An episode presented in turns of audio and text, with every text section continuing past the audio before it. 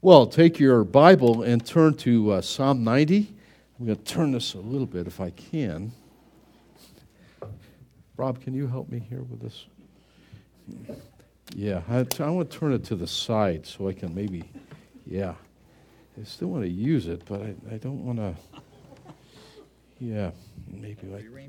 Yeah, maybe maybe that way, just a little bit more, Mark. Yeah, very good. All right. Faithy likes it so much more when I do this. So she said, Who's going to move that tank of a pulpit there? And I said, Well, I might. And she said, Well, I hope somebody does. so, anyway. Well, I want to I want to visit uh, this week and maybe the next week or two a couple of old friends. You know, I, I view the scriptures as, as uh, friends. Do you? Uh, I mean, uh, Peter and, and Paul and John and David, Moses, I mean, they've been companions for a long time on this journey called life. And uh, I want to go back and visit a couple of these. And then to just tell you where we're headed, we're going to go back and revisit, pick up our study of the Gospel of Luke uh, in a few weeks and look at that. And you might want to begin your study of that again in Luke chapter 7, as uh, we'll begin that in a few weeks. But today, because of the new year, I've entitled the message Time in a Bottle, Psalm 90. Uh, I often remember my uh, swim coach uh, when I was in my uh, uh, middle school years and early high school years. In those days, if you were an athlete, you did all kinds of sports. Today, you have to specialize, right? So we did baseball, did track, did wrestling, did swimming, did football, whatever the season was now, right? And that's sort of what you did. And we did that. And, and our swim coach, uh, had a long sign, about 12 inches uh, in width and about 20 feet long, ran along on the wall on the side of the pool. I'll never forget it. Uh, he said uh, on that, and it was there all season, our opponent is not the other team. Our opponent is the clock. I thought, boy, that's, that's good. Now, far more than what coach meant on that, as we tried to work out every day as if it were a swim meet, was that we're racing against the clock.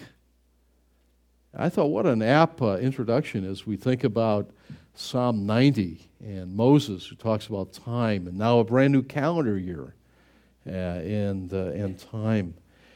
Last uh, January, uh, we were saddened uh, in 2010 to receive a phone call that Faithy's only brother unexpectedly, though he had some medical issues, that Paul had uh, died in his sleep, and, and God's sovereign grace had taken this dear servant of the Lord, the one who loved the Lord. He had been a pastor, businessman, and pastor, and had taken him home to glory. Just uh, it's hard to believe it's been 12 months.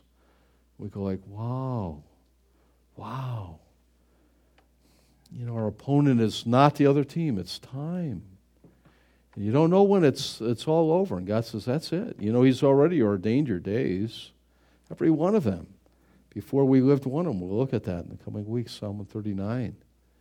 Wow. Now, think about it. Do you do that when the calendar flips and they, near the end of the year they put uh, in Time Magazine and some other places uh, those people that died during the year? And you look through that, and I miss some of them. I look for it, you know, I read the papers. And I miss someone. I go like, oh, I can't believe he died too. They're gone. George Steinbrenner, right? The owner of the Yankees all those years. Some of you are Yankee fans. Jerry's not a Yankees fan. But uh, Steinbrenner, right? Bought the Yankees and ran it like a tyrant, right? All those years. Uh, George said there, and a few years ago, he said, uh, I give heart attacks. I don't have them. And George was at a funeral not too many years ago, and he passed out. And he said, What's happening to me? He was fearful. And then George died. Hardly even knew who he was from what I remember reading. And he died. The great and the small on this planet of extinction die. Listen, this is not the land of the living, this is the land of the dying. Open your eyes and look. Do you read the obituaries?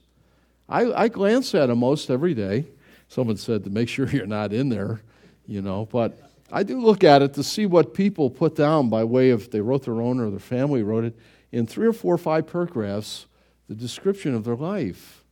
A lot of times I look down, where were they born, where they lived, how old were they? You know, their picture. Don't you love some of them? You're like they're 90, but they put in their high school picture. You're like, or some them put two in. You know, I like that. You know, they put in when they're 18 and then when they're 98. You know, like, oh, something's happened here, you know. but you look at it, and I, I always look see if there's a church affiliation. I look if there's praise to God and that kind of thing. And uh, about three or four or five paragraphs, maybe. Some are longer, some run multiple days. But you know, the longer you're gone, the shorter it gets. You know, it gets shorter and shorter. You ever look at that encyclopedia of someone who died was really well known? A few years later, and later, some decades later, there's always like there's like a little caption. That's it, and pretty well. You know what? It's your tombstone that your life is really nothing more than a hyphen. You're born, hyphen, that's your life, and the day you died. Boy, it's going, going, and gone. It's like the old baseball, right?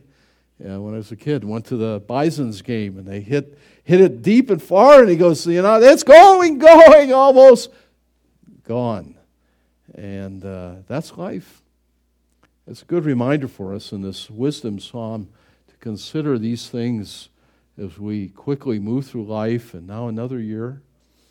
I mean, even when I was writing this a week and a half ago, I was getting sicker by the day.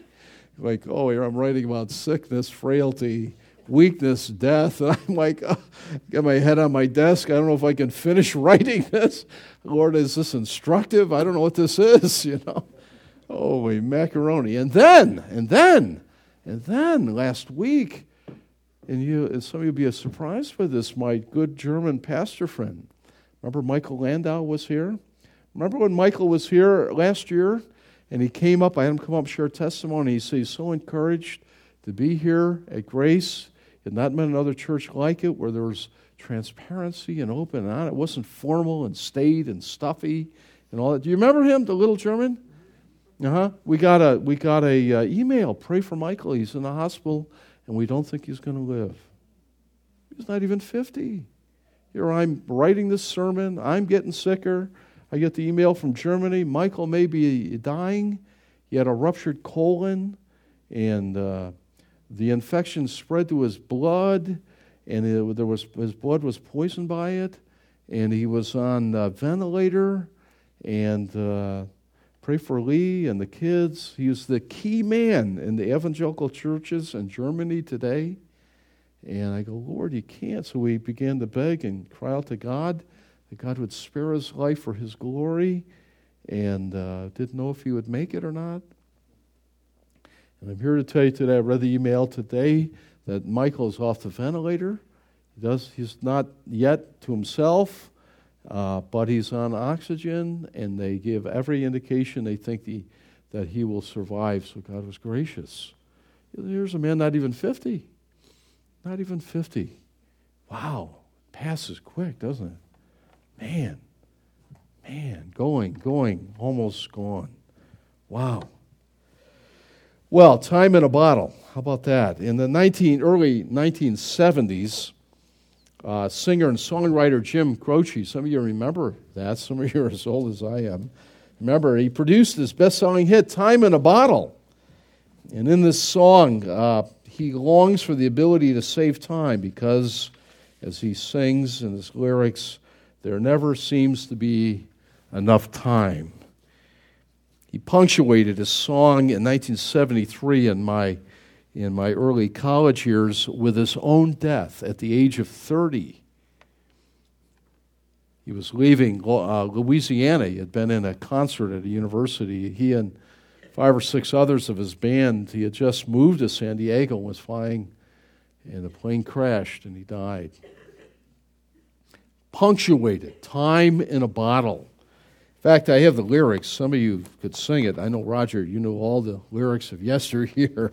But uh, he wrote in the song, If I could save time in a bottle, the first thing I'd like to do is to save every day till eternity passes away, just to spend them with you.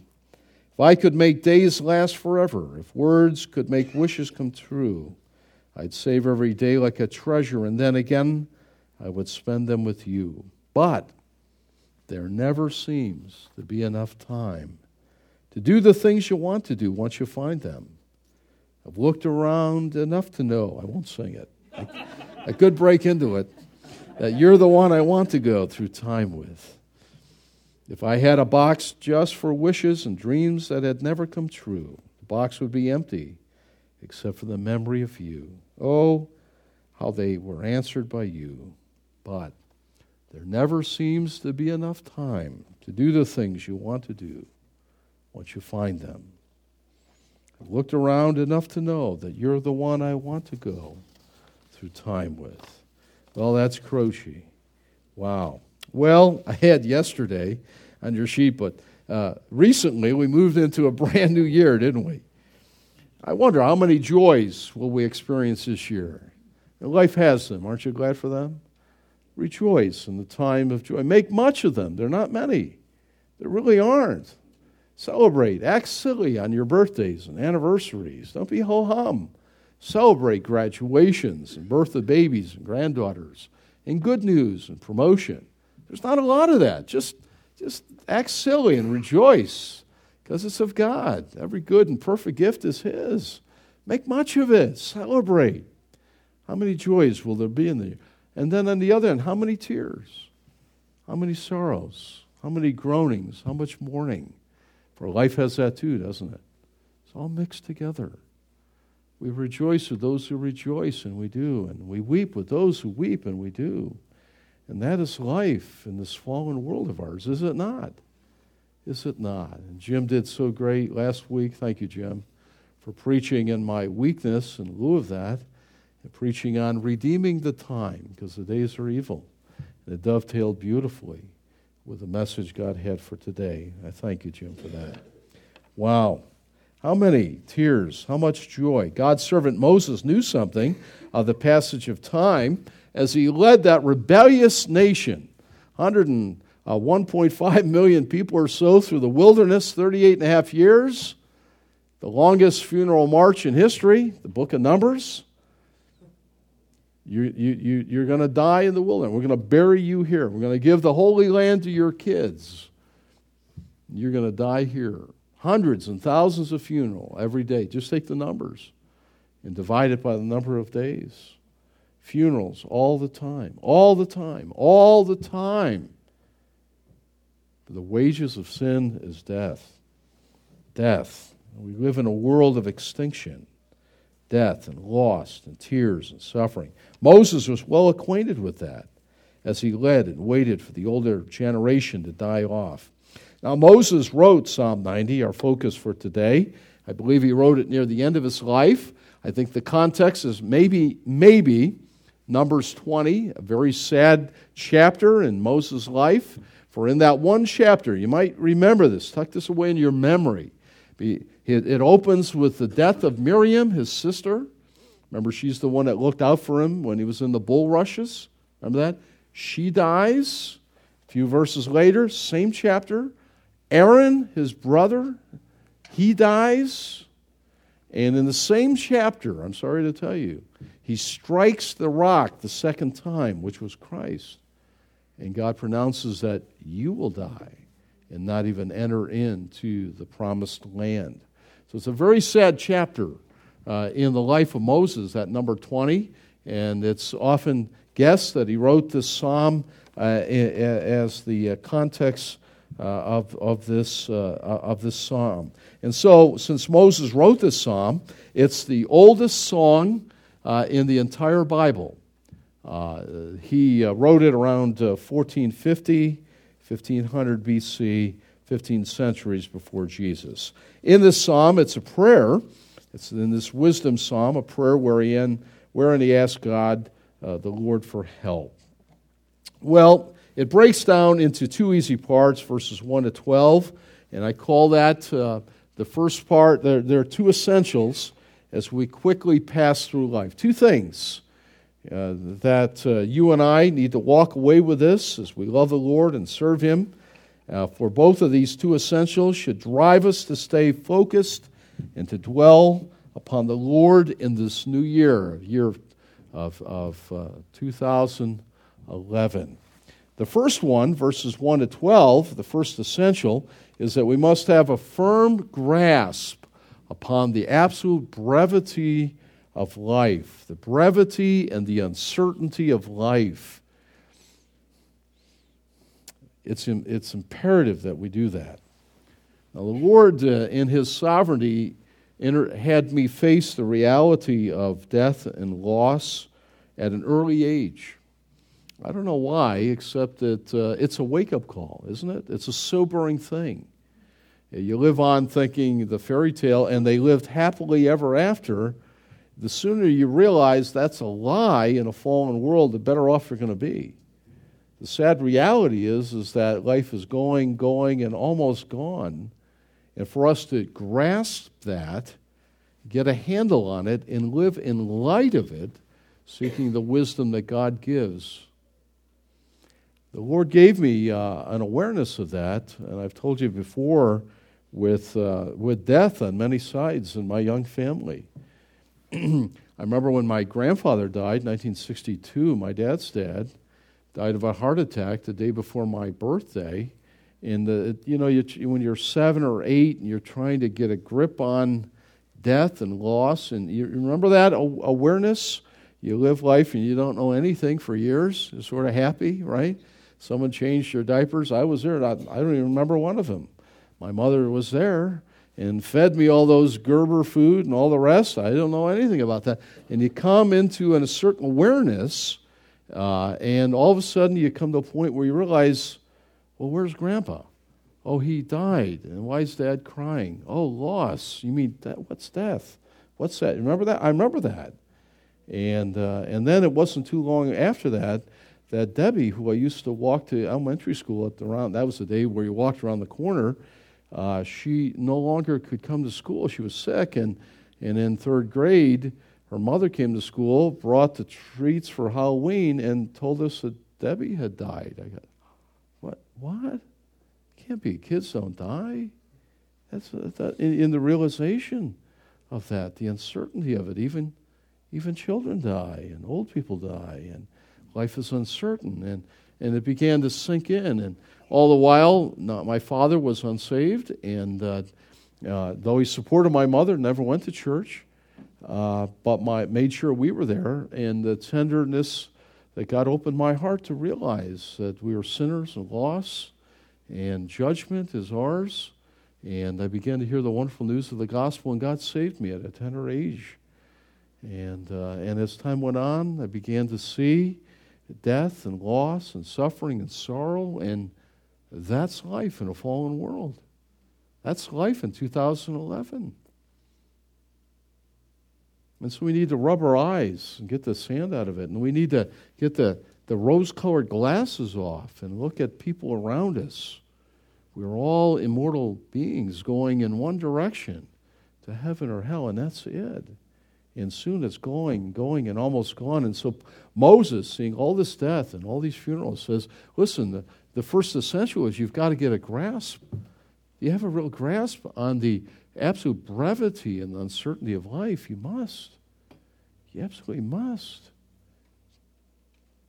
Jim Croce did, and so must you. Well, notice the text. In verses 1 to 6, Moses tells us that there is an infinite difference between our life and God's existence. You know that. Look at verse 1 Lord, you've been our dwelling place throughout all generations. Before the mountains were born, or you brought forth the earth and the world from everlasting to everlasting, your God. You turn men back to dust, saying, Return to dust, O sons of men. For a thousand years in your sight are like a day that has just gone by, or like a watch in the night. You sweep men away in the sleep of death. They are like the new grass of the morning. Though in the morning it springs up new by evening, it is dry and it is withered. Moses tells us that there's an infinite chasm between your life and mine, and we know that, don't we? God is, uh, is, is what? He's eternal. From everlasting to everlasting. Remember your timeline in history? Junior high history? You know, you do the timeline. Oh, do we have to learn the dates? When George Washington and Jefferson and, and uh, whatever, right? The timeline, that's God. The timeline in math class. Infinity that way, infinity that way, that's God.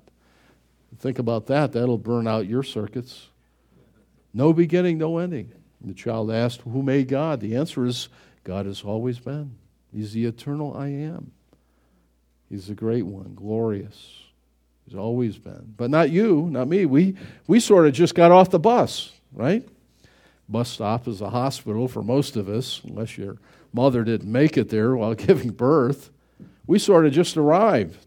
It, it kind of gulls me a little bit when people just arrive. They've only been around a little bit. They can sit in the classroom for a while and they make such grand uh, statements like, There is no God.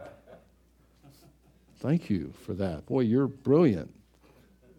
Sit down. Thank you for that opinion. Believe me, God's not impressed by that. Everlasting to everlasting. Think how long, how much you could learn if you live forever. I mean, if you've been around forever. When my father died at 54, I thought so much died with him, so many things he had skills in that I don't have that died with him. But if he lived to be 500, think how he could develop those and pass those on. God had no beginning, no ending. What a huge difference. God is not vulnerable to the passage of time. He doesn't get older. We talk about Ancient of Days, and that's biblical terminology. He doesn't get older. He doesn't look older like we do. We're under the sentence of death, Genesis 3. We age. Little powder here, a little stretch there, a little surgery, right? A little fat in the lips. Boy, I don't understand that too much. But uh, pucker, I guess you get more pucker power with that kind of thing, right? And then they take it off your behind, I hear. They were doing that. Like, holy cow. Boy, that's desperate, right? But God is not subject to the uh, ravages of time like, like we are. They say it's gravity. If you got sags, it's just God's law of gravity and all the rest. And we use a little bit here and a little bit there, but uh, uh, it's uh, pretty well hopeless. Unless you stand on your head and kind of try and reverse it, don't try this, kids. Don't try that at home.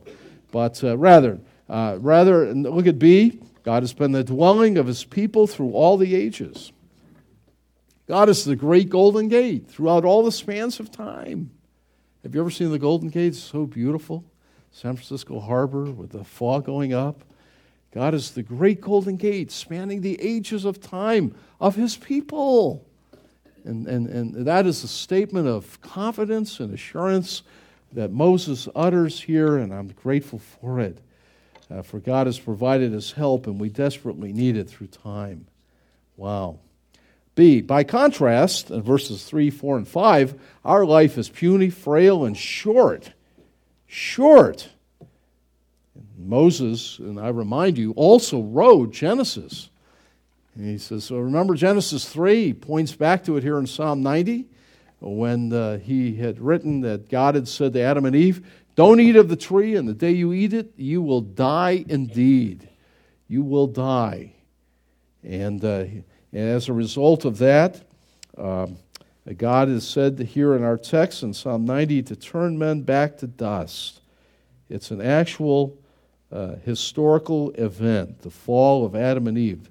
There are liberal theologians that deny it, that say it was uh, you know figurative language. He's trying to describe something. After all, uh, anyone educated knows we came from apes and monkeys and tadpoles and that kind of nonsense, which is rubbish pure rubbish. You ought to be ashamed of yourself.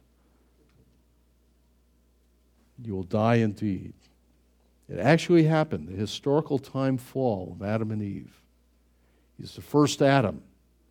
Jesus is the second Adam, Romans 5. And that's what he points back to. And uh, we, uh, you know, we can always count on. Here's a side application. You can always count on God's word. Always, always, always. It's good to know that in 2011 that God doesn't change his mind. He's not going to come up next month with a, oh, hey, listen, let me give you an updated version. I didn't really mean this here. God, what God says, you can write it down. And the day you eat, you'll die, and we are his children, sons and daughters of Adam and Eve, of one race, one race, many people. And, and uh, we all have an expiration date. I'm glad it's not stamped on our bottom of our heel, aren't you? You'd be like in a mirror saying, Well, what's the date of, let me see that in the mirror? You wouldn't want to know anyway, would you? Would you? Stay home in bed that day, right? but we're all subject to death because of it. It's a dying world. It is. And Moses is pointing back to just that. Return to dust, O sons of men, for a thousand years in your sight are like a day that has just gone by. God is carrying out the first threat ever heard by human ears. First threat.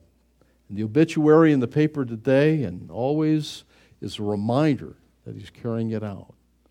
And it marches on. It marches on. And it's right. Our shortened lives are likened to the new grass that grows in the morning in, in the hot climate of Israel. It rises in the morning after rain or dew. It rises quickly and then it dries out. It's dead and it's gone. Well, B, Moses tells us the reason why life is short, 7 through 12. We are consumed by your anger, terrified by your indignation. You have set our iniquities, there's a key, there's a clue, circle that, our iniquities before you. Our secret sins, there's another clue as the reason why life is short and brief and uncertain. Our secret sins in the light of your presence. All our days pass away under your wrath. We finish our years with a moan. That's a sigh, that is, a sigh or a moan. And uh, that's a, that is a good expression of our, our weakness and frailty and weariness. The length of our days is 70 years or 80 if we have the strength, yet their span is but, notice life here in a summary statement trouble and sorrow, for they quickly pass and we fly away. Fly away means death. We go to be with the Lord if you know Christ. I love that when our band played uh, Fly Away and, and brought the, uh, the roof down uh, a number of months ago Fly away, fly away. That Southern gospel song really expressed someday we're going to fly away. And those words come right from Moses, right here. Well, he tells us why life is short. The problem is sin. Sin. In your life and in mine, we're born with it, a human nature. That's also tainted by a sin bent. Uh, and we, we give it to, uh, we received it from our parents, and we give it to our children and our children sin because uh, we gave them something more than blue eyes or brown eyes or dark hair or whatever skin color, personality and giftedness and ability. They have sin natures. The fruit doesn't fall far from the tree. Sin is our problem. That's our great problem. Your problem is not your personality, though some of you need an adjustment with that. Your problem is not that you need a better job or a job. So some of, some of you yearn for that, and that's okay, and pray about that. Your problem is, is that is not that you can't shoot a three point shot. You wish you could. You know, uh, your problem is not in any of these things, right? Or the pimple on the end of your nose. I remember when I was in seventh grade, that was the biggest problem I had in all the world. I got a big problem. I don't feel like going to school today. I'm growing something else here. I remember that. That was that's not your biggest problem. You and I, big, our biggest problem is sin. Sin. We don't hear much about that anymore. We, we hear things like the book that's titled, I'm okay, you're okay. And I want to say, not. It's not true. Don't believe it. That's satanic. Just imagine if Satan could fool everyone to think that. They'd never see their need of Jesus, never be saved. I'm okay, won't be great, we'll all go to heaven. Not so. Few be it that find it. Narrow is the way, it's through Christ and Christ alone. Are you in Christ? You better be. You're a sinful man or woman. You need to be saved. You need to be saved. Sin's a problem. And in our iniquities and secret sins, Moses right, God knows them all. God's world, uh, I remind you, is a moral world. It's not just a physical world. God's governance in his universe is moral. We saw it with Satan when he was cast out of heaven the universe. Moral. What he did was wrong and pride. And on earth, in our hearts, it's a moral world. Moral, where, where right is right and wrong is wrong, and they'll always be that way. Forget the mush that's pumped out in the culture and the universities. Oh, you don't know what's right. That's right for me. That's not right for you. That's nonsense. That's pure mush. See through that. Cut through the fog of that. What's right is right and wrong is wrong because God has established it. It's a reflection of His holiness and of His righteousness. God's world is a moral governance. And we live in a world that's very unholy, filled with iniquity. Isn't that right? It is. We finish our years with a moan, he says, a sigh. That's a short expression of weariness. Weariness. Weariness. My mother's going to have a birthday this week. She's going to, she's going to be 77. 77 years old. My mother, she's getting shorter each year. She's about about four foot. I think she's 4'10 now. She used to be 5'2. I don't know what happens there. Getting shorter and shorter and shorter. Uh, she still has a lot of vim and vigor, but uh, she told me uh, she's giving up the election.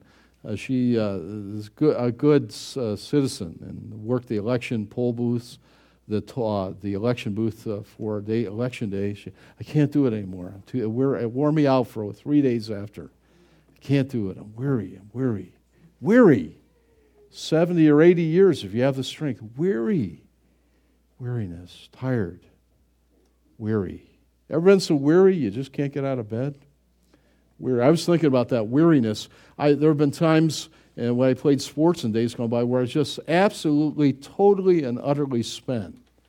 Can I tell you one day in my mind that's forever locked there in my mind? It's gross, so don't listen to it if you don't like the idea. But uh, on the wrestling team, I was out wrestling on the mat. This was high school, not college. And I was totally and absolutely spent. I think I went overtime, uh, two one minute overtime with uh, my opponent. And when it was over, I, I, you know what? I don't even remember if I beat the guy. But I, I remember some of you don't know that on wrestling teams, they have a, they have a bucket for water there, and you're like dying uh, to get a drink when it's over. And a lot of times you come staggering off the mat, unless you're in tip top shape, which I obviously wasn't at that point. You get the ladle and you start drinking it. But some of you won't know this, but at least on our team, we also had a second bucket. Some of you know where I'm going. And that's called the spit bucket. Yeah, it's gross, really. And uh, I came staggering off the mat, leaning to try and get to the side. And I kind of went right for the bucket, and I just craved a drink of something. And what it was tasted like clams and oysters. And I didn't realize it to the manager, and his horror came running over and shouted my name, What are you doing? And I was grossed myself out that day. And I'm surprised Faith kisses me to this day. I'm in trouble now. She's just absolute and total weariness. That's our life, you know. Absolute weary. Wow. That's what Moses is saying. Life in a fallen world. All because of sin. It's hard, difficult, brief, under wrath, weariness, and trouble. Well, the solution. What's the solution? In three, we must understand our condition. What? Brevity and uncertainty of life. And live according to the wisdom that God alone gives. There's more wisdom in the house of sorrow than there is in the house of a party. As much as we love parties, right? Well, how do we do that? How do we get this wisdom that God alone uh, gives us? We do it by what he says in our text in verse 12 uh, Lord, teach us to number our days aright that we may gain a heart of wisdom.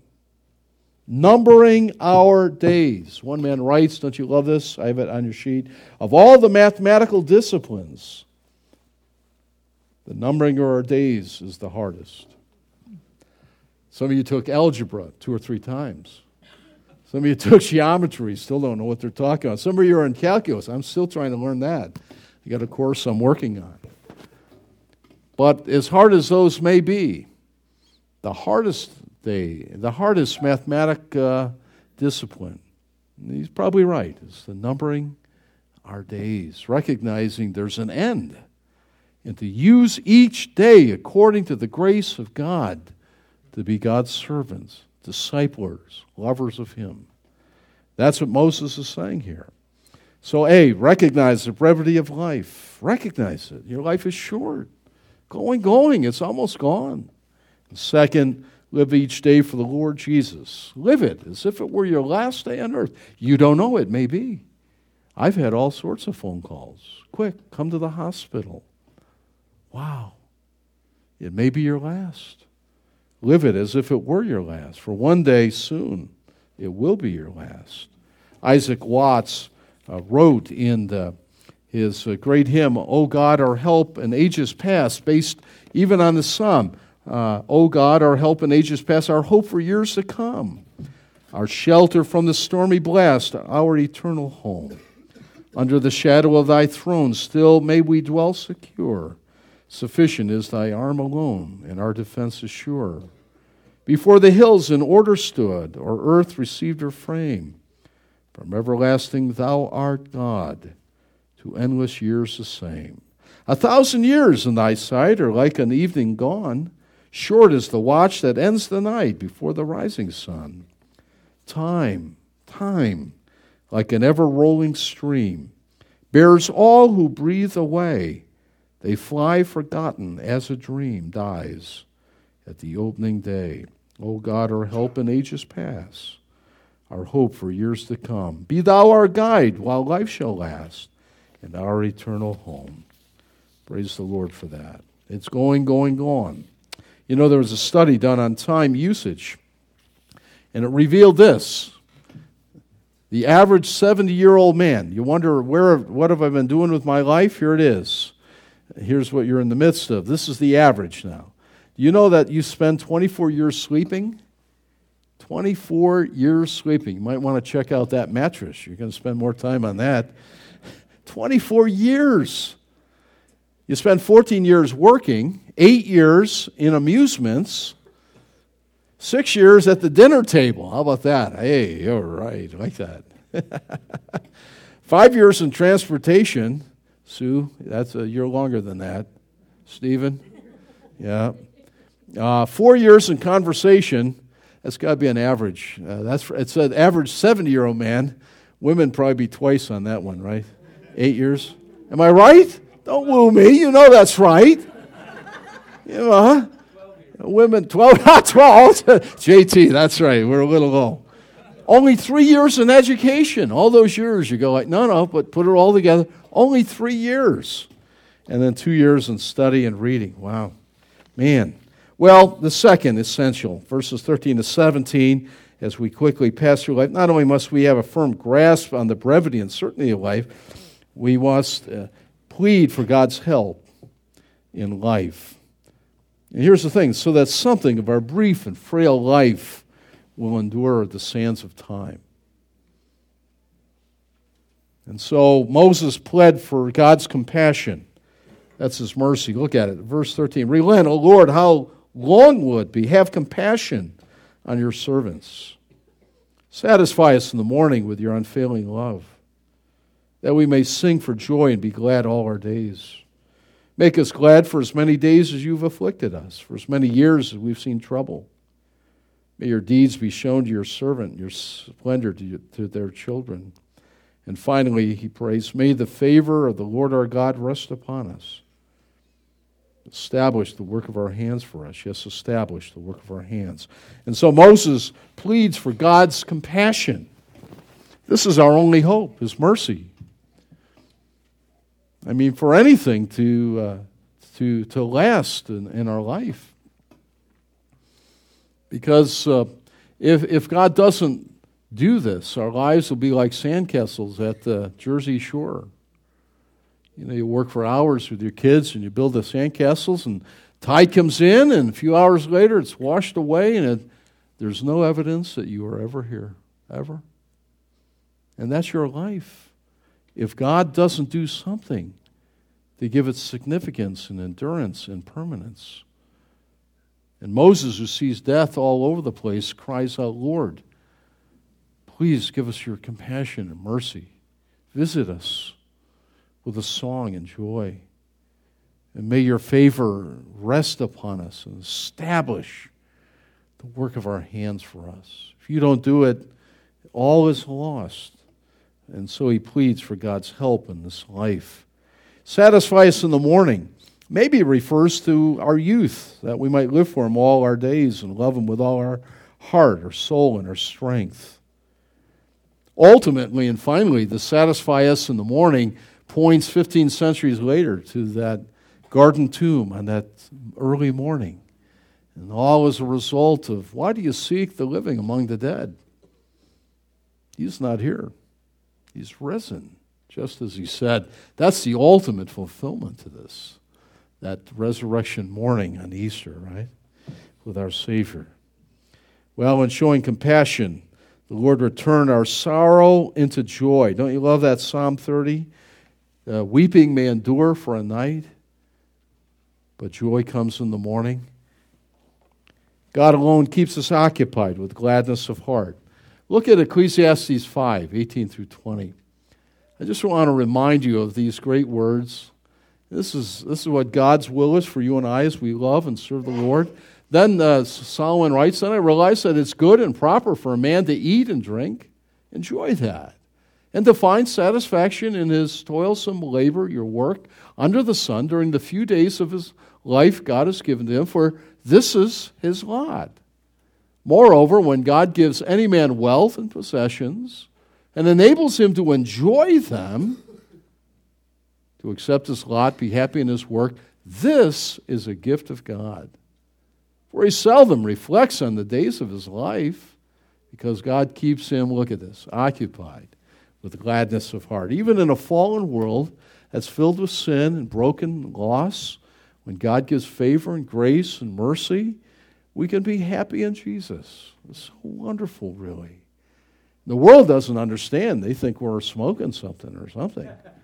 How can you be happy? And there's a happy and a joy and and loving and serving the Lord, and, and, and particularly in the year 2011. Eating and drinking, working hard, finding enjoyment in what we do, loving our wives and our children, serving Him. And God keeps us occupied. We don't even notice the days of our life, they just kind of go by, but there's a song in our heart, is what He's saying. Even in the tears and all the rest, God gives a song in the morning, Psalm 30.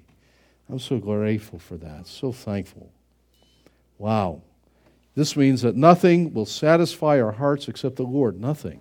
Not pleasure. Have you learned that? That's a blip on the screen. Not things. That's a blip on the screen. Gotta, gotta, gotta, gotta, gotta have it, gotta have it, gotta have it. Three weeks later, we throw it in the corner, right? It's in the closet, and pretty soon it's out the door. It's not that. It's only the Lord. It's only Him. Focus on Him. Serve Him. Dwell in Him. Psalm 90. And B, in, in view of the frailty and the shortness of life, we, like Moses, must ask the Lord to give us His favor. That's His help. His help. Or else all our activity will amount to nothing. If not, the work of our hands, as I said, will be like sandcastles at the beach.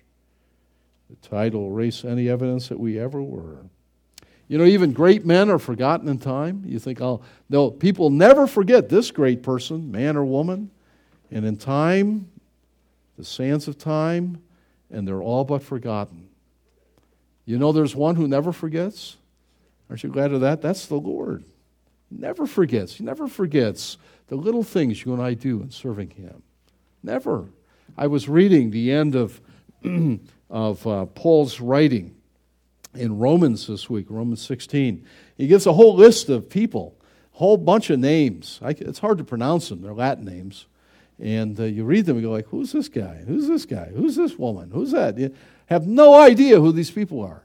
But what a great thing to have your name put in the Bible. Wouldn't that be something? Jim, your name's in there. James, you're good for you. My name's in there too. Did you know that? Terry and Wade. I'll take it, you know? We don't know who these people are, but God never forgets. He never forgets, and He rewards and honors His people. Isn't that great? And so, we, each of us, need to pray, may the favor of the Lord our God rest upon us because of the brevity and shortness of life and the wisdom that God gives. That something would endure and last beyond our few short years. Oh God, establish the work of our hands I pray for that. I pray for that in my kids' life, my grandchildren's life.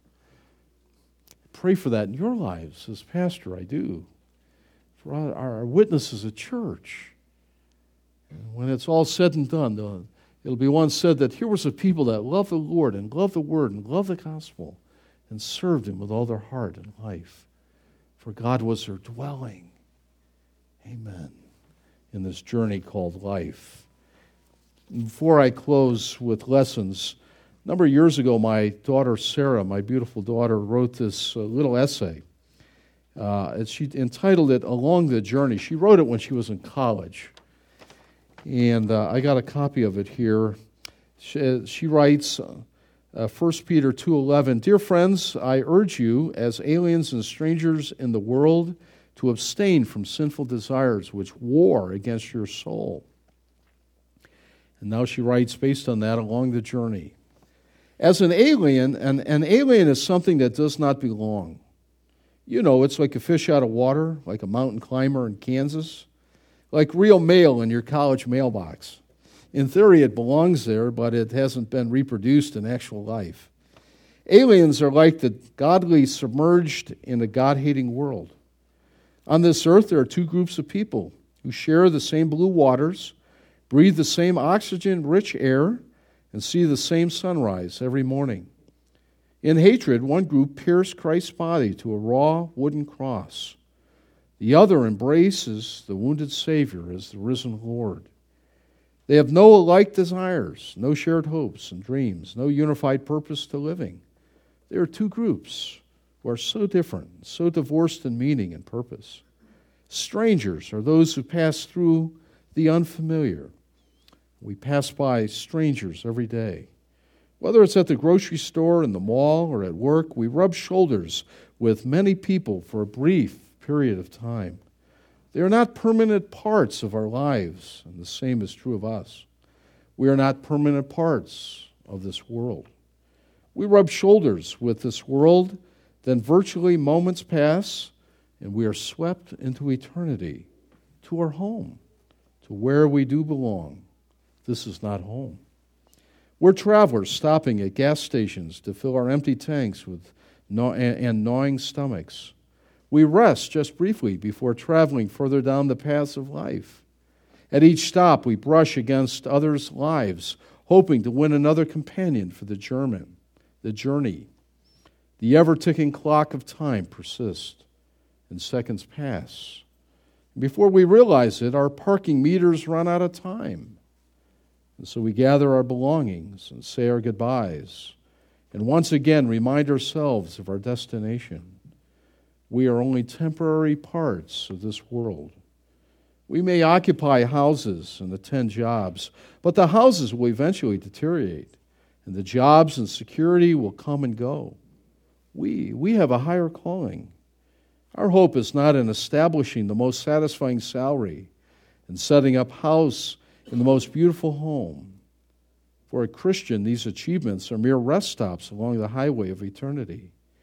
We pull over, refill our tanks, run into strangers behind fast food lines and gas pumps before heading out to the next stop several miles down the road. Our destiny is heaven, for there we are citizens. There our houses will not crumble, and our worship will never lose its place on the job market. There is where, where our most precious and priceless treasures lie. There is where we belong. The logical conclusion, Peter says, abstain from sinful desires. Deny, give up, discipline, abandon, run from, sacrifice. And when we get home, we will collapse into our Savior's arms and place the souvenirs from our journey at his feet. He will embrace them in delight. We will no longer live as rugged travelers, but as children in the glorious kingdom of our Father. And after falling on our faces in worship, we will look back and realize that the journey was well worth it. Father, take our temporary lives and produce something permanent. That's what Moses prayed. And in closing, lessons for our life, and we'll be done. Number one, this year, 2011, let me encourage everyone here anchor yourself in the Lord. For here we have no fixed home. He is our dwelling place. He is the golden gate of his people of all ages. Dwell in him, live in him. Number two, ask the Lord Jesus to teach you the difficult math of numbering your days. That's wisdom. Say, well, I wasn't very good at algebra, and long division threw me. Lord, I want to get this math course down. Let me realize there's an expiration date. It's already determined. And let me live in light of it. And love you and serve you increasingly all the days of my life. Number three, even in our trouble filled world, and there is, our world is trouble filled. We finish our years with a sigh, remember? It is only the Lord Jesus who can satisfy our souls, even with a song. Hmm. Even with a song. It is only Him. He fills our heart with gladness and joy. Number four, ask the Lord to give you his favor. And pray your favor upon your loved ones and your church family and those around you. I do that every single day. God has promised to bless when we bless that way. Look at Numbers six, where the Levitical blessing there. God said to Aaron, pray this upon, uh, in this benediction, upon my people, and I will bless them and favor them. And so I want to take advantage of that and pray for that every day. Pray, Lord, take something of this temporary, brief, frail life of mine that will last forever. And the same thing is true of my loved ones in my church and those I love and know. And finally, number five and last, today is the day of salvation. The door is open. Someday it'll be closed. It'll be too late. It will. The door will shut, and you can't come in. No purgatory. There's none of that. Today is the day. Believe on the Lord Jesus Christ today. He paid the only price for sin. He gives you the gift of righteousness. It's a gift that makes you acceptable before holy God. Receive Him today as Savior. Time in a bottle. I'll tell you, that's one way to have a best selling song. Have a plane crash after you sing it, and everybody run out and buy your. And they did, and our generation did. How many of you know that song, Time in a Bottle? Look at that. I could have had you guys sing it. Huh? No, Hans? No. Well, the Lord help us. Let's stand and be dismissed. Father,